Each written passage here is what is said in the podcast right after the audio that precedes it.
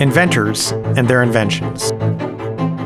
Welcome to Radio Cade, a podcast from the Cade Museum for Creativity and Invention in Gainesville, Florida.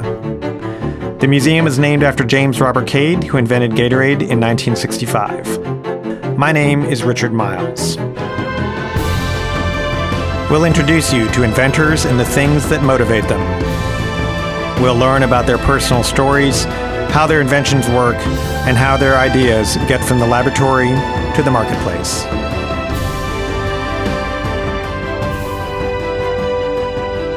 Welcome to Radio Cade. I'm your host, James DiVirgilio, and alongside me today is Christine Schmidt.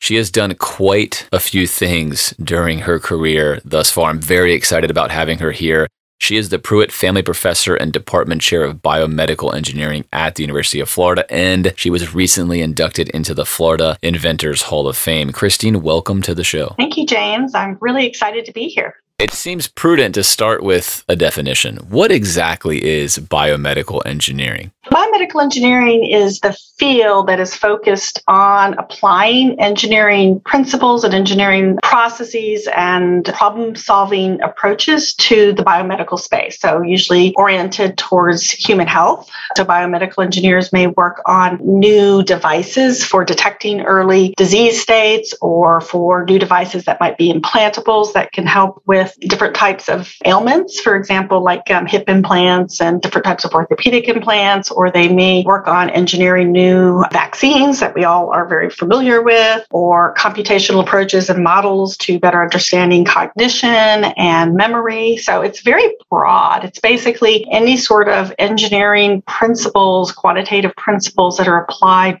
to health and biomedicine that can help facilitate better outcomes for people.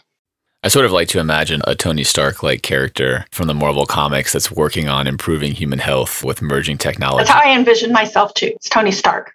I like that. As we dive into your story, that's sort of what you feel like. You've done all these amazing things, emerging technology and health to improve health outcomes. Let's actually dive into a few of those. You've done a lot. So I'm going to let you take this story where you want, but let's just start by talking about some of the things you've created. And I suppose it's probably best to start with with the first one and then and let you take it from there. But A, how did you desire to create anything in the biomedical engineering field? And then B, how did you come about the first discovery? And then we'll, we'll walk through more of them. Yeah. So, how did I come about wanting to actually create and design inventions in a sense? So, that's really because of seeing a need, I guess, in this space. So, faculty member at the University of Texas at Austin, love educating students, love research, love the sciences, love biomedicine, love just exploring and discovering. And as part of this process in educating students to do this in the biomedical engineering space, a student of mine at the time and myself, we sort of looked at the field and realized that there was space for possibly new technology. So in this case, we started working in the area of trying to create a product that would help with neural repair. So nerve regeneration after somebody has an injury, for example, in the hand or the face. If you have a cut to a nerve, there are some limitations in terms of how these nerves can regenerate. And we started looking at what was in the clinic and realized that there was a lack of really good alternatives for physicians to work with. And so this was motivating to try to come up with another approach. And that's where we came up with this whole idea of taking nerve and removing the cell components that cause the immune response and creating something that could be off the shelf that surgeons could use to aid with regeneration. This is called the field of decellularization, decellularizing tissues. And at the time, there wasn't that much that had been done. Some groups had done decellularization of dermal tissue, for example, for possible skin grafts, but nothing really robust for nerves. And so we thought, how can we take this approach and apply it to nerves so that then you could use donor tissue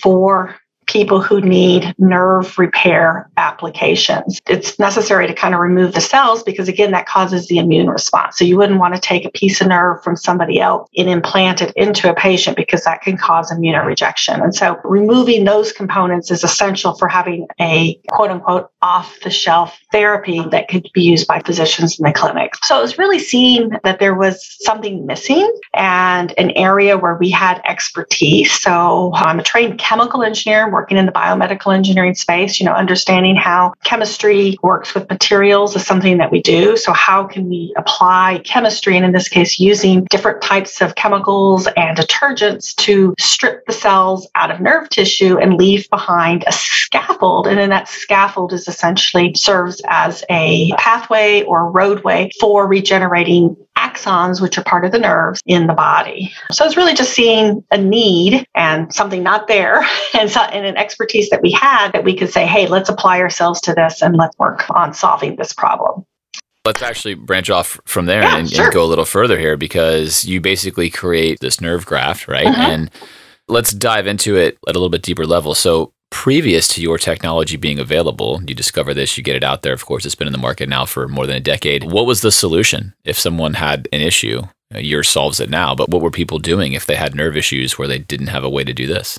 Yes. So there were at the time a couple of artificial devices that were in the clinic that could be used in the clinic. And so they were basically like different types of polymers, synthetic polymers, some natural polymers like a collagen based just hollow tube or a synthetic polymer tube. It almost looks like this little finger puzzles where you put your fingers in the two ends and then try to pull your fingers out and they kind of snap close. It looks something like that, just a hollow, empty conduit, a synthetic or natural polymer based conduit. The problem with those devices is that they lack any sort of organization, especially any sort of organization on the inside. They were just hollow. Um, they were not very biological in nature, whereas we're able to design something that has biological components to it. And as such, because they were hollow and lacked a lot of bioactivity, they did not provide or promote regeneration over longer distances. So even though there was something in the clinic, the physicians were limited in what applications they could use it in. They could only use them in areas where it was very small defects. And as such, it just limited their ability to repair defects over longer distances. So in some cases, if somebody had a very large injury, they may suffer amputation instead or other more dire consequences because there were not really alternatives to these very crude hollow conduits that were limited to only very short defects. So the other alternative that surgeons could use is just taking tissue from the patient's own body and transplanting it. So that's called autologous nerve grafting. It's very similar to when you take a vessel from somewhere else in the body and use it for cardiac bypass. So they could take a piece of nerve from the patient's leg and then transplant it to the site, like for example, their hand where they want to restore that that motor function. And that work, that was the best approach that's been used in the clinic. The problem with that is it requires two surgeries, more risky to the patient, more opportunities for infection, and also the patient loses some function from somewhere else in the body. It might be minor, maybe they're losing just sensory function in their foot to regain motor function in their hand, which is important, but it's better not to lose any function from somewhere else. So the strategies that were in the clinic were either subpar in terms of their ability to aid regeneration over longer distances or resulted in some possible detrimental outcomes and some losses to the patient in terms of having to have two surgeries, possible risk of infection, or losing some sensation from somewhere else in the body. So when we develop the nerve graft, it basically functions very similar to an autologous nerve graft, except that you're not taking it from the patient themselves. They source this material from cadaver tissue that's been processed and cleaned and treated and completely safe. And so you're not losing the patient isn't losing anything in the process and it's completely off the shelf, which minimizes surgical time. So there's less time that somebody's in surgery, which you always want to minimize. And that also reduces cost for the patient and for our healthcare system as well. So essentially, you enter into a world as you're Tony Starking what's going on that has that has a problem. You see the problem, you solve the problem, and then it sounds like what that resulted in, as you mentioned, is obviously a much better result for patients who now perhaps have avoided amputation, they've avoided loss of function, they have reduced pain. I mean, there's a whole host of things that have been improved by this innovation. Correct? Yes, that's correct. And that's the beauty, obviously, of, uh, of innovation in general. I think that's a great story. It's been in the market now, as I mentioned, for a long time. And obviously, a lot of people have been helped with this. But of course, you didn't stop there. You had other innovations up your sleeve. Tell us about what you worked on after that. Yeah. So I love working with students. So we always have a team of students when working in the university setting. And we love partnering with our clinical collaborators as well. So innovation involves multiple different aspects and it's having this creativity, having insights into what these problems might be that sort of drives new inventions. And so I had a very, very creative student in the lab when we were working together on his dissertation project that created a way. One of the things that has always been part of my lab is how can we guide cells? How can we guide tissues to regrow? And tissues have a lot of structure and a lot of architecture. And as such, to be able to grow cells and to be able to recreate tissues and to encourage regeneration, this microarchitecture and the structure is very important. And in fact, if I step back to the decell nerve, that story that I just told, one of the beauties of that is when we took out the cells, we retained the intricate microarchitecture of the nerve. And that was essential in the success of it being able to help facilitate the axons of the nerves to regrow. So we knew as part of this project as well that this structure is absolutely critical for any kind of healing tissue in general. You know, in that case, nerve, but it could be for other healing tissues. So one of the things that we are doing in the lab is how can we work with other kinds of biopolymers? So we work with materials in the lab that we can form into structures that we can use for various biomedical applications. How can we impart structure and microarchitecture into these polymers that we're working with, these biomaterials, so that we can help guide cells and tissues to regenerate? And so I had a very creative student when we were talking about that. He and I came up with the idea of using salt crystals to base basically put into our biopolymer solution and then to induce crystallization inside our materials and then lock the material in place around it in a sense, lock it around it, and then wash out those crystals and leave behind the template of the crystalline structure that we had created inside these biopolymers. With the goal that using this technique, we can create pores and microarchitecture that cells would follow and grow along for regeneration.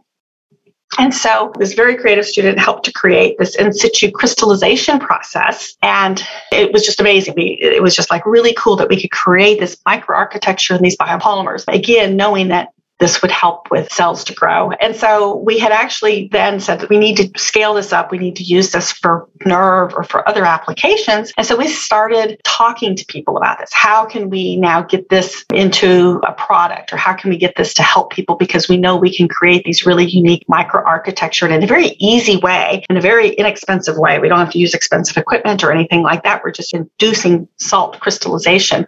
And so we started talking to multiple different people. We had talked, we filed the intellectual intellectual property. We had talked to various venture capital. So we were exploring ideas. And eventually we started talking to surgeons, uh, neurosurgeons down at the local hospital. And this was back in Austin, Texas. And so we went there, met with a neurosurgeon who does back surgeries. And he said, we don't necessarily need to grow tissues in, but could we use these materials in other ways? And so we looked at the materials, and I had a new student who had joined as well onto the project. She's now Dr. Sarah Mays, but Sarah Mays at the time, we looked at these materials that we created, and not only did they have microarchitecture in them, we realized that they had some other very interesting properties that we didn't predict. And that is they were stretchable, and they were also more robust. And based on the materials we use, we can either make them so that cells don't like to adhere to them, or we can make them such that cells do like to adhere to them. So we can make them non adhesive or adhesive. And so when we're talking to the surgeons, they said, wow, this could be really useful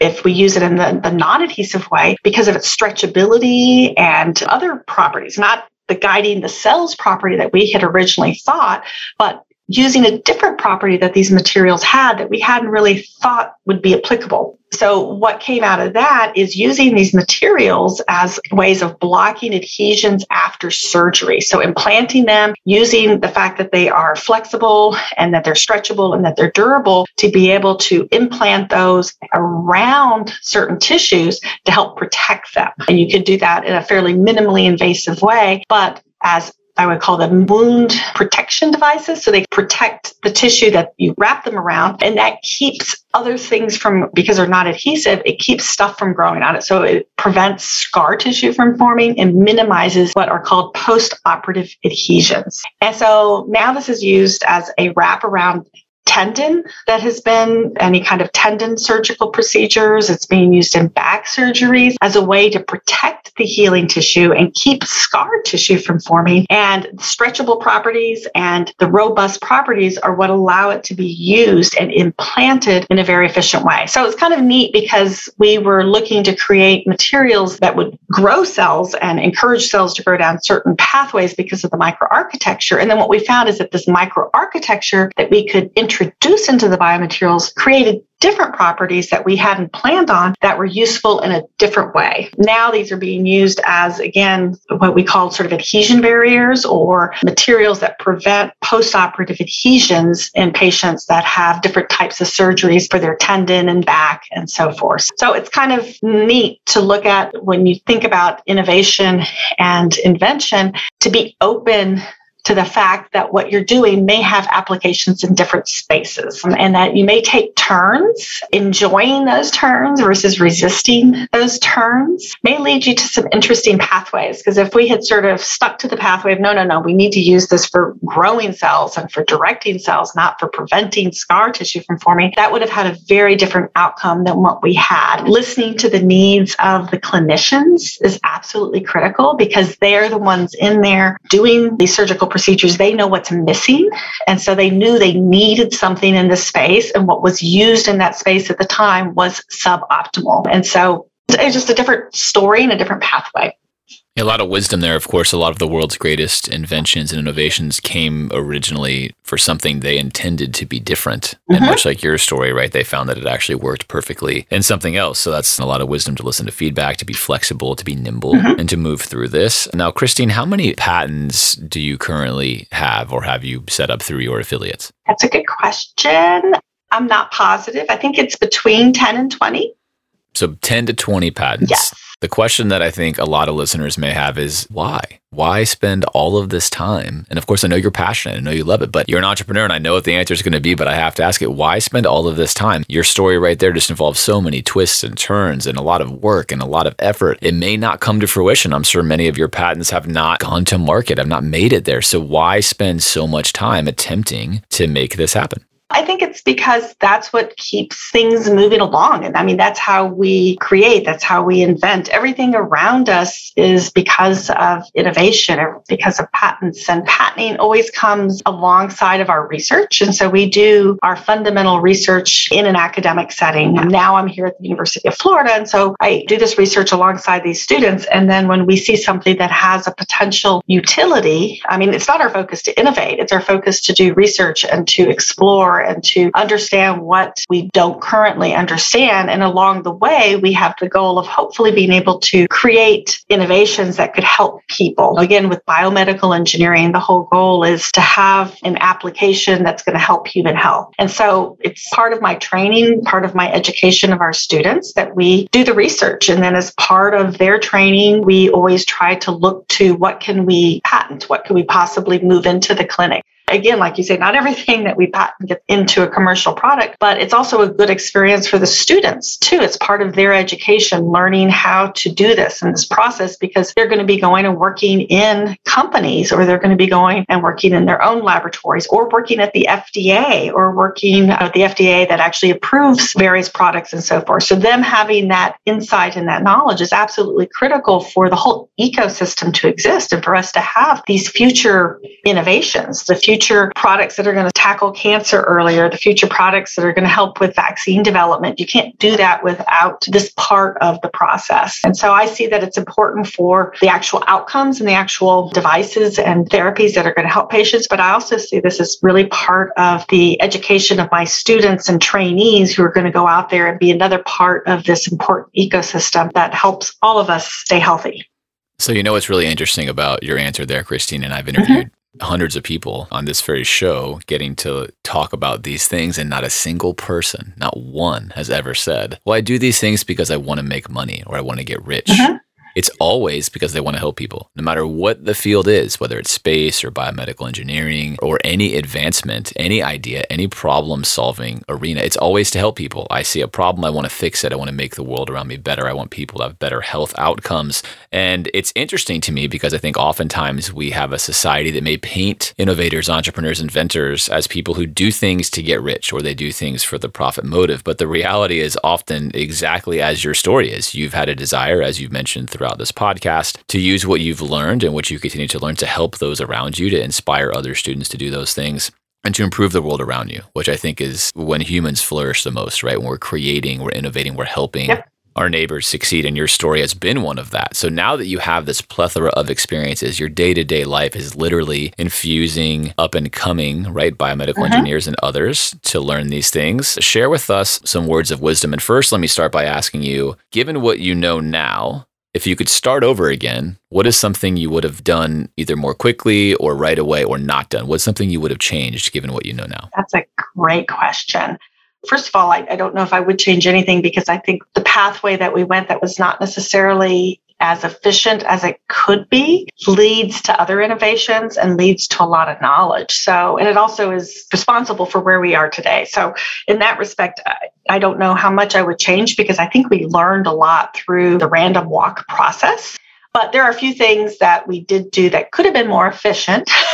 so, one was thinking about sterilization. How do you make products that are going to be perfectly sterile for human implantation? Is not something that researchers normally think about. So we're a research lab, an academic research lab, and we try to pay attention to certain things, but that was not something that we really paid close attention to, which I think in retrospect, we could have known a little bit more about that. Like, okay, what are the common sterilization processes in the biomedical industry? How might we think about the decell process or the non-adhesive wraps that we've created how could we think about making those sterile for various applications? So we didn't really have any clue about that. And that's fine. It all worked out in the end. And i think we've learned a lot in the process. We learned a lot from our clinical partners a lot from our industry partners as part of this as they help to educate us. But now having that knowledge i think it makes it a little easier because we can think about those things ahead of time as we're doing things in the laboratory and say well why don't we test this out and sterilize it this way? So if it changes changes the properties of the material, we can more efficiently go in and tweak the design. Because I know back when we were originally doing, like, for example, the non adhesive wraps, we were just using basic sterilization that we do in the lab, which is great for cell cultures or for implanting into preclinical types of areas, but not human subjects. But what happened is when we went to do the sterilization that would be adequate for human implantation, it kind of changed some of the properties of the material. So we had to go back and retool some of the design. And so we did have to take a step back. That cost more money, that cost more time.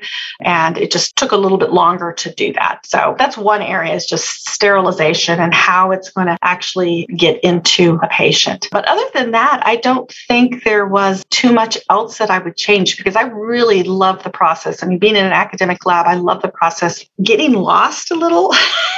when you drive on your own and get lost, you really learn your way around, right? And it's the same thing with innovation. As you go through, having opportunities to get lost lead to additional innovations that you may not have thought of. You really learn through that process. That's true. And few things are better than when you're lost and you have that spark, that next idea, that exactly. way to improve what you've been working on. That's one of the most exciting things about innovating. All right, let's finish with some words of wisdom sure. that you have for other innovators. Oh, that's great. Words of wisdom. I would say really follow your passion. Listen to advice, but be cautious of all the advice that you get. I mean, don't listen to everything. And so I know that when I started down this pathway with the decell nerve that has now been implanted into over 50,000 patients, I heard senior faculty saying, don't do this. Don't go down this path. This isn't good. It, basically discouraging me from doing it because they thought that this would not help me with my tenure case and so forth. Don't do anything that's too applied, da, da, da, da, da. So be careful and follow your gut and your passion. So in my mind, I kept doing that because I knew that it's something, I felt like it's something that we could use the skills that we had to make a difference in people's lives, regardless of whether or not it resulted in a lot of high impact publications, which academics tend to focus on. So follow that passion, but do know when to back away from something if it's not working. So that's really important. I think there's a saying if you're going to fail, fail quickly. so get out of it quickly. So don't spin a lot of wheels if something is absolutely not working. But get input. I think getting clinical input if you're working in the biomedical space is very important. But getting input from whoever the end user is going to be, I think is critical because when we were working with these anti adhesive films in the laboratory, we were creating things that looked and felt like something that we thought could be applicable. And then when we met with our clinician, he had a lot of insights, but then he came into the lab he says, and helped us. And he said, No, I would never use that in a surgical suite. This is too thick. This is too big. This is not robust enough. And so getting that end user input is critical as early in the design as possible, as early in sort of the innovation process as possible, so that you're going down a pathway that's going to be effective and get money wherever you can. So we have research dollars that support basic research, but sometimes these preclinical studies, it's hard to find money to support that. And so find resources wherever you can and be creative. There are pots of seed funding from the federal government for helping with preclinical studies. There's venture capital that sometimes you can look to. We had our, our clinical partner um, when we were doing the anti adhesive films he had a group of surgeons that were very interested in investing. And so they just gave money. And it's like, take the money where you can because you're going to burn through a lot of money with trying to develop these prototypes, especially if you're doing anything in the biomedical space. It gets very, very expensive doing preclinical animal studies. So find money where you can, spend it wisely, and then don't be shy to accept money for the studies that you're working on. I think those are the basic bits of wisdom.